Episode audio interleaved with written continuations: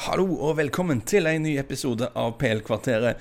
En fotballpodkast med meg, Lars Sivertsen, i samarbeid med Betson. Og jeg skal igjen ha med meg en gjest, men frykt ikke, denne gangen kan vi holde det på norsk. Eh, dette er en, en norsk gjest, og jeg syns det er utrolig stas at jeg har med meg denne mannen. Han er både et sylskarpt fotballhode og en uhelbredelig fotballromantiker. Og etter mitt syn er det kanskje den aller beste kombinasjonen av ting å være i hele verden. Han er tidligere redaktør i Fotballbladet Josimar, nå trener for utrolig spennende Kristiania ballklubb. Eh, prosjektet er Mr. Frode Lia jeg har med meg i dag. Riktig. Eh, og du traff iallfall på én av to av eh, beskrivelsen av meg. Du trenger ikke være så ydmyk, Frode. Vi er, vi er i Norge, men vi kan ta det litt piano med den janteloven likevel. Jeg syns du er meget, meget skarp. Det tror jeg alle lytterne mine syns òg. Og grunnen til at jeg vil ha med meg deg i dag, er at vi så fotballkamp sammen i går. Vi så Arsenal mot Tottenham, Nord-London derby og det vi er nødt til å snakke om. Jeg syns vi skal begynne med eh, Tottenham. Jeg var veldig skeptisk før kampen. Det snakket vi om på her på podkasten forrige uke. Pochettino sier det er det mest unsettled laget han har hatt noen gang. Og, og han har trent Adebayor, så det sier vel ganske mye. Pochettino har ganske iffy statistikk borte mot andre topp seks-lag. Men til pause sto det 2-0 til Tottenham. Hva skjedde, Frode? Uh, Harry Kane og Christian Eriksen var vel det som skjedde. Uh, og akkurat denne kampen beviser vel hvor uh, viktig Christian Eriksen er for Tottenham. Altså Det er spilleren Altså det er vel den eneste spilleren som klarer å åpne opp en uh, motstander. Uh, og det er jo ene delen av det, men man ser jo også at Lamela når han spiller mot topp seks-lag, så kommer han til kort. Altså Han er ikke den komplette spilleren som Christian Eriksen eller andre type spillere på det nivået er. Du ser det bl.a. at eh, når det skal gå fort, så har han bare ett bein å spille med. Eh, og det kan du ikke eh, på det nivået der. Da, da, kommer du til kort. Vi satt jo faktisk og diskuterte det. Fins det noen spillere på det nivået? Liksom? Tottenham er jo topp kanskje topp 15, kanskje til og med topp 10-klubb i Europa nå.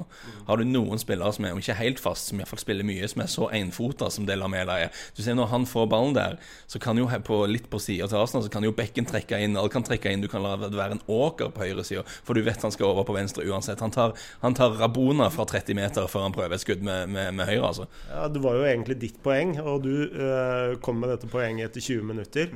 Og så var det øh, tre altså tre situasjoner på fem minutter som eh, på straken avslutta at han hadde bare ett bein.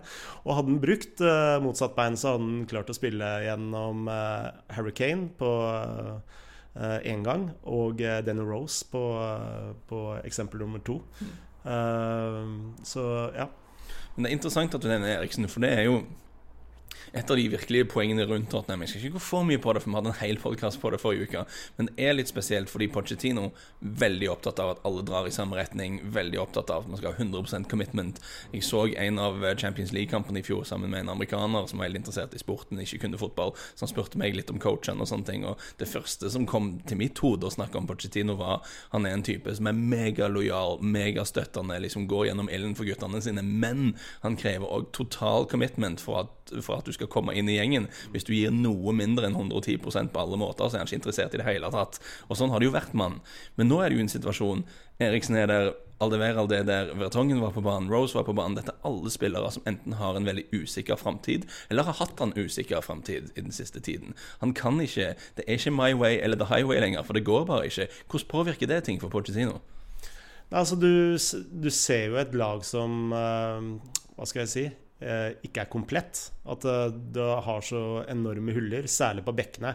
Altså Nå eh, hang vi ut Lamela, men det var vel ikke Altså Det er alltid mange årsaker til at du mister to poeng ved å lede 2-0. Men hvis jeg skal trekke fram én en eneste grunn, så er det vel jobben bekkene. Begge bekkene gjorde det, både Sanchez og Rose. Og der ser du nok et eksempel på uh, hvert fall ett eksempel på en spiller som uh, egentlig ikke er ønska i klubben. Du ser han er veldig usikker. jeg nevnte vel at det ser ut som han spiller med en ullsokk over hodet. For det er så mye sånn jeg vil ikke kalle det hodeløst, men du ser at eh, reaksjonen hans er alltid et sekund eller to eller tre uh, for sene. Og, veldig ofte ute av posisjon når du skal ligge i posisjon. Ja. Og det er det som er litt rart med fotballen, da. At en tenker jo i teorien at alt det som skjer rundt, skal forsvinne når du går på banen og du er foran publikum og det er 90 minutter med lokaloppgjør og sånne ting. Men mennesket er til syvende og sist ikke maskiner, da, så hvor vi er rent mentalt og emosjonelt i en situasjon, påvirker jo prestasjonene våre. Ja. Uh, nei, altså Tottenham de har for få spillere som gjør jobben. Altså De har veldig mange spillere som gjør det eksepsjonelle, sånn som Harry Kane og Loris, ikke minst, som var kanskje i mine øyne Tottenhams eh, beste spiller. Men uh, i likhet med Manchester United for eksempel, da, så har de for få spillere som uh, bare gjør den steady gode jobben. Uh, som er bare sånn gråe terningkast fire-spillere igjen. Og det er det samme med Arsenal. Uh, men det er jo Nå nevnte jeg tre lag som alle kjemper om å være topp seks. Og det er vel argumenter for at de kanskje ikke havner topp seks. I hvert fall ikke alle tre. Fordi de er for ujevne i prestasjonene, er for ujevne i sin topp elver og har for lite disse gråsteinene, som f.eks. Liverpool har. Hvis du ser på midtbanen til Liverpool, så er det jo ikke Eh, altså sånn På papiret så er det jo ikke noe, noe du roper eh, Altså går i taket for. Men eh, de, Henderson er en eh, kar som alltid gjør jobben. Eh, og der eh, er ikke verken Liverpool eller Nei, verken Manchester United, Tottenham eller Arsenal akkurat nå at du nevner bekkene, det er jo et ankepunkt med dette Tottenham-laget. og Spesielt litt tilfeldig at det ble sånn, men endte jo opp med Davinson Sanchez på høyre bekk eh, og Danny Rose på venstre bekk, som, som nevnt. Han, det er jo spesielt å være i en sånn situasjon når du vet klubben har prøvd å egentlig selge deg to år på rad. De har allerede henta erstatteren din som går og lusker i kulissene der, som skal komme inn på et eller annet tidspunkt. Men ja, det er jo gutsy for en klubb som Tottenham, som denne sommeren faktisk brukte litt penger, men så ender man likevel opp med å gå inn i sesongen med, med, med Serge Aurier Villiers og Kyle Walker Peters og kanskje Juan Foyth, liksom, som det vi satser på på høyrebekken. Det er ikke helt der man har lyst til å være. Nei, og så kan tenke deg når du leder 2-0 til pause. Uh, og du ser måten Arsenal mobiliserer med noen taktiske, veldig lure grep utover i omgangen av uh, Unai Emery. Bl.a. å legge om til 4-2-3-1 fra 4-3-3-1 som åpna kampen enormt for Arsenal. Men der, du, altså når du ser en spiller som Matheo på eh, Arsenal f.eks., hvordan han bare gutser inn, begynner å vinne baller, uh, vinne possession uh, Og det er jo det som egentlig snur kampen. Altså Nå er jo avisene fulle i England om, over den der taktiske genistreken til Unai Emery.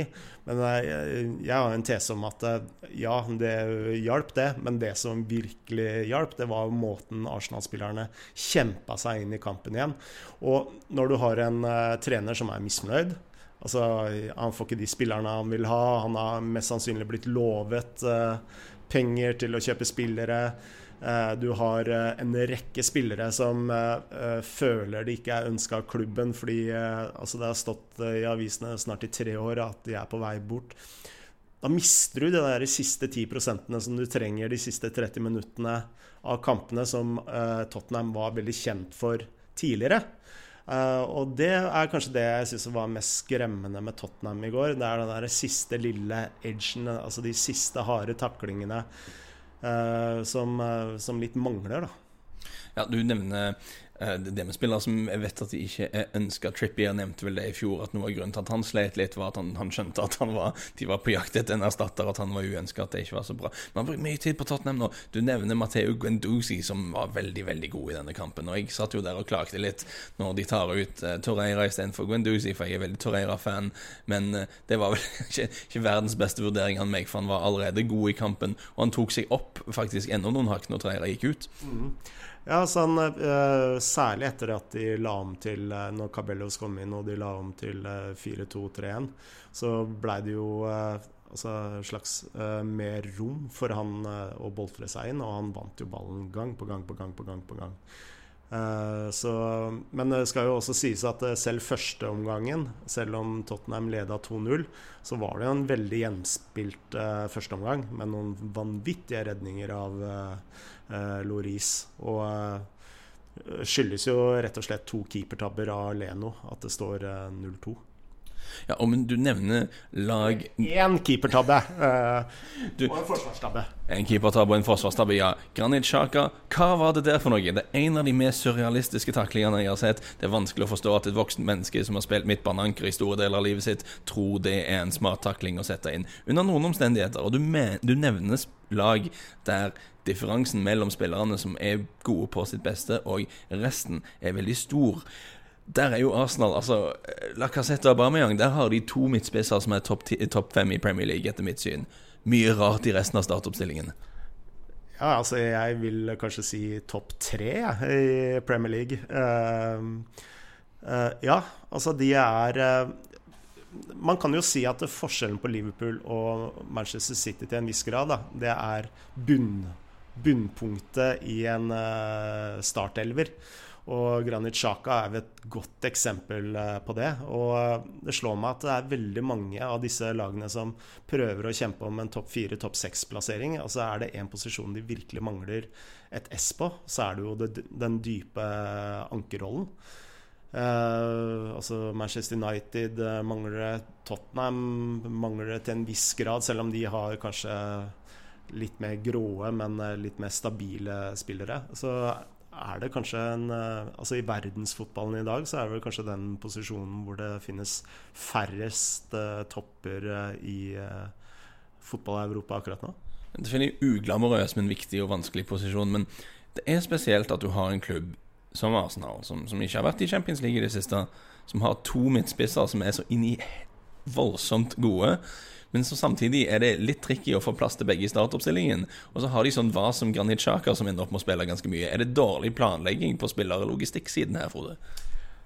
Nei, altså det, eh, For det første, altså når du jobber i media det, første, eh, media det, første, du må vite, det er at du vet veldig lite av hva som skjer uh, på bakrommet.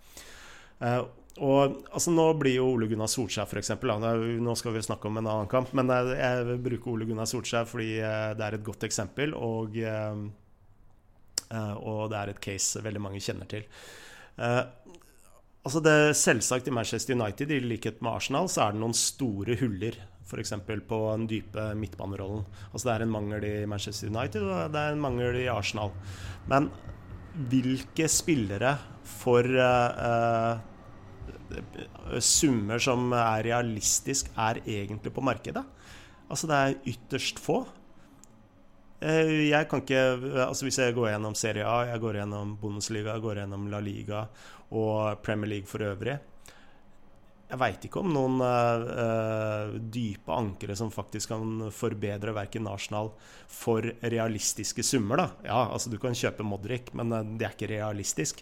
Du kan kjøpe Busquets, det er ikke realistisk. Du kan prøve å kjøpe Tiago i Det er ikke realistisk. Kanskje Sané i, i Dortmund er et alternativ som kan være innafor, men selv det tror jeg er urealistisk. Altså Du må da ender du opp med å måtte kjøpe noe fra altså de dårligere lagene.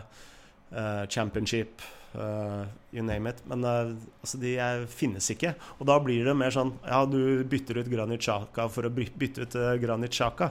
Og nå har endelig Ole, Manchester United og Ole Gunnar Solskjær slutta med det nå får jo han uh, veldig mye kritikk fordi han uh, kjøper for lite. Men uh, i rettferdighetens navn, da, de tre han har kjøpt, har jo vært ti av ti på poengskalaen. så det er bedre å ha litt is i magen og være Når du først henter spillere, så er du 100% sikker på at i den grad man kan være 100% sikker i fotballen, noen som virkelig vil fungere i den posisjonen. Du nevner United, og da skal jeg ta en liten, liten, liten avbrekk her for den, den spillbiten som vi har i hver podkast. Det er landslagspause, så det er ikke noe sånn uh, neste helg vi kan gå rett inn i. Men vi snakket litt om det før sesongen. Arsenal til å klare topp fire. Den sto vel sånn 2,25 eller 2,30 før sesongen starta. Nede i 1,80 nå, men jeg tror det kan være et interessant spill å hoppe på. For jeg syns United og Chelsea roter så mye. Kanskje man liker den retningen Solskjær tar ut på, men jeg tror ikke det holder til topp fire allerede denne sesongen. Frank Lampards Chelsea er artig å se på, men de kan jo ikke forsvare seg. Og jeg tror for alt vi har snakket om som ikke er bra med dette Arsenal-laget, så tror jeg de skal ta mer poeng enn de to i løpet av sesongen. Jeg tror det er en rundt eh, 65 sjanse for at eh, Arsenal eh, klarer eh, topp eh, fem. I hvert fall når du ser på hullene til Manchester United og Chelsea.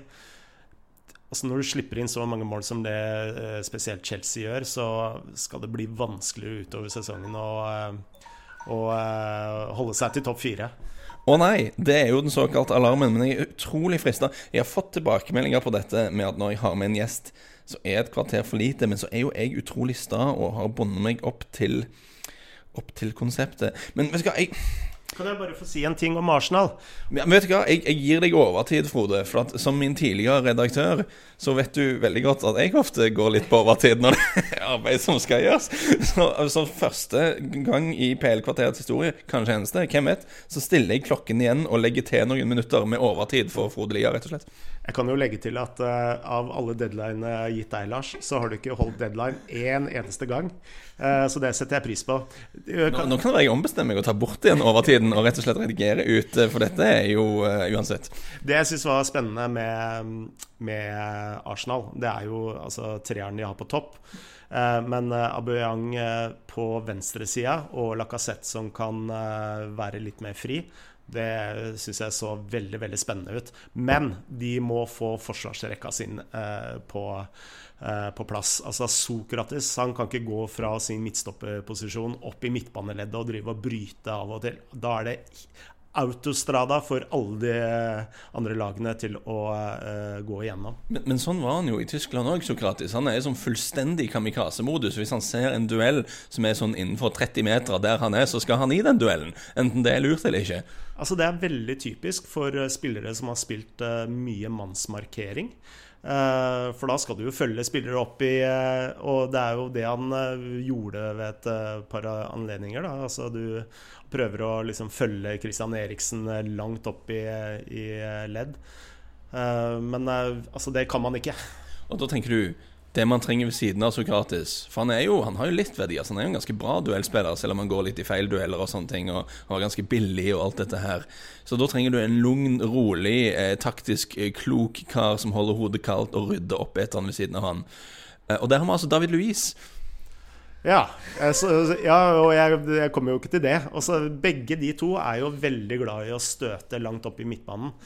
Eh, og når du som midtstopper, i hvert fall på det nivået her, burde bare holde deg inne i fireren og, og bare eh, overlate det ansvaret til midtbanen. Stole på midtbanespillerne dine, at de klarer å håndtere det. Og så bare beskytter du boksen din. Uh, og det er jo altså for de som har fulgt Atletico Madrid f.eks. ganske, ganske lenge. Det er, det er jo eneste de gjør, og det har jo vært suksessfaktor nummer én. Så der har du noe å lære. Jeg synes jo egentlig begge Jeg tror du kan slippe unna med å ha en av de to, men jeg vet ikke om du slipper unna med å ha begge. Og jeg tenker jo en utfordring med dette laget du, Hvis du skal klare å reindyrke de tre på topp, som jo er fantastisk gode, og kan bli en litt sånn eh, miniversjon av det Liverpool har med den der dødsskumle framrenka deres hvordan i all verden skal du få plass til enten Mkhitarian eller Øzil på midten uten at de, liksom, de to andre er nødt til å være en Golo Kante begge to for at det skal gå opp? Altså Du må jo nesten ha tre folk som kan jobbe bak der. Ja, altså eh, Et alternativ er jo å sette Øzil ut på kanten. Og la han eh, Men eh, da er du jo sårbar på, på kantene. Stakkars Torreira og Guendouzi må jo gjøre veldig mye. Nå kan det jo, Vi, vi tar opp dette litt tidlig på mandag, så det, det, det går rykter om at faktisk Mkhitarian forsvinner ut døren i løpet av dagen. Det er jo risiko med podkast at ting blir utdatert veldig fort. Men vi kommer vel fram til et, i den kampen i går Hvis Arsenal klarer å få Mkhitarian av lønningslista i dag, så har de gjort en god jobb, for han har jo mista det helt. Ja, hva har skjedd? Da må jeg nesten spørre deg. Hva har skjedd? Nei, det, det, har jo jeg har jo brent meg på den, for jeg var jo evangelisk Mkhitarian-fan når han kom til England, og han har jo ikke vist noe som helst på den øya i det hele tatt. Så det må jo være en sånn greie med at når han har spilt bra for Sjakter i Champions League og har spilt bra for eh, Dortmund i Bundesliga og Champions League, så bor det jo mye bra fotball i han. Men vi glemmer jo kanskje det at det er jo menneskelige faktorer her. Det med å flytte til et nytt land, nye omgivelser, nytt mat, nytt vær, nye venner, nytt lag, nye trenere, alt. Så glemmer vi jo kanskje at dette er ikke Fifa, dette er ikke FM, liksom. Det finnes situasjoner der du som menneske bare ikke finner deg til rette i omgivelsene og ikke klarer å produsere. Og der tenker jeg altså Nå er det jo veldig mye snakk om uh, scouting og tall og datametrics og sånn. Jeg tror jo at uh, altså den store edgen for uh, sportsdirektører og scouting fremover vil ikke være data eller tall, det vil være psykologisk profilering. De som klarer å ta det neste Der tror jeg ganske bestemt at det er den største edgen innenfor fotball nå det er å finne de spillere som klarer å ta ett eller to eller tre steg eh, eh, når du kommer til England og Premier League. Jeg har et, eh, en norsk spiller jeg vil eh, eh, overbevist vil ende opp som en suksess i, eh, i Premier League, og det er din sambygding Brutt Haaland. ja, han har jo absolutt alt som skal til. Det eneste spørsmålet er om han kanskje fort skal innom RB Leipzig først, hvis han skal videre, pga. det systemet de har der. Det kan bli dyrt å kjøpe han ut av eh, Red Bull-systemet. Men uh, sånn slutt, det med psykologi kan, kan, vi flagge opp noen som er litt sånn uglamorøse? Burnley gjør jo faktisk dette, om de er klar over at det de gjør eller ikke. men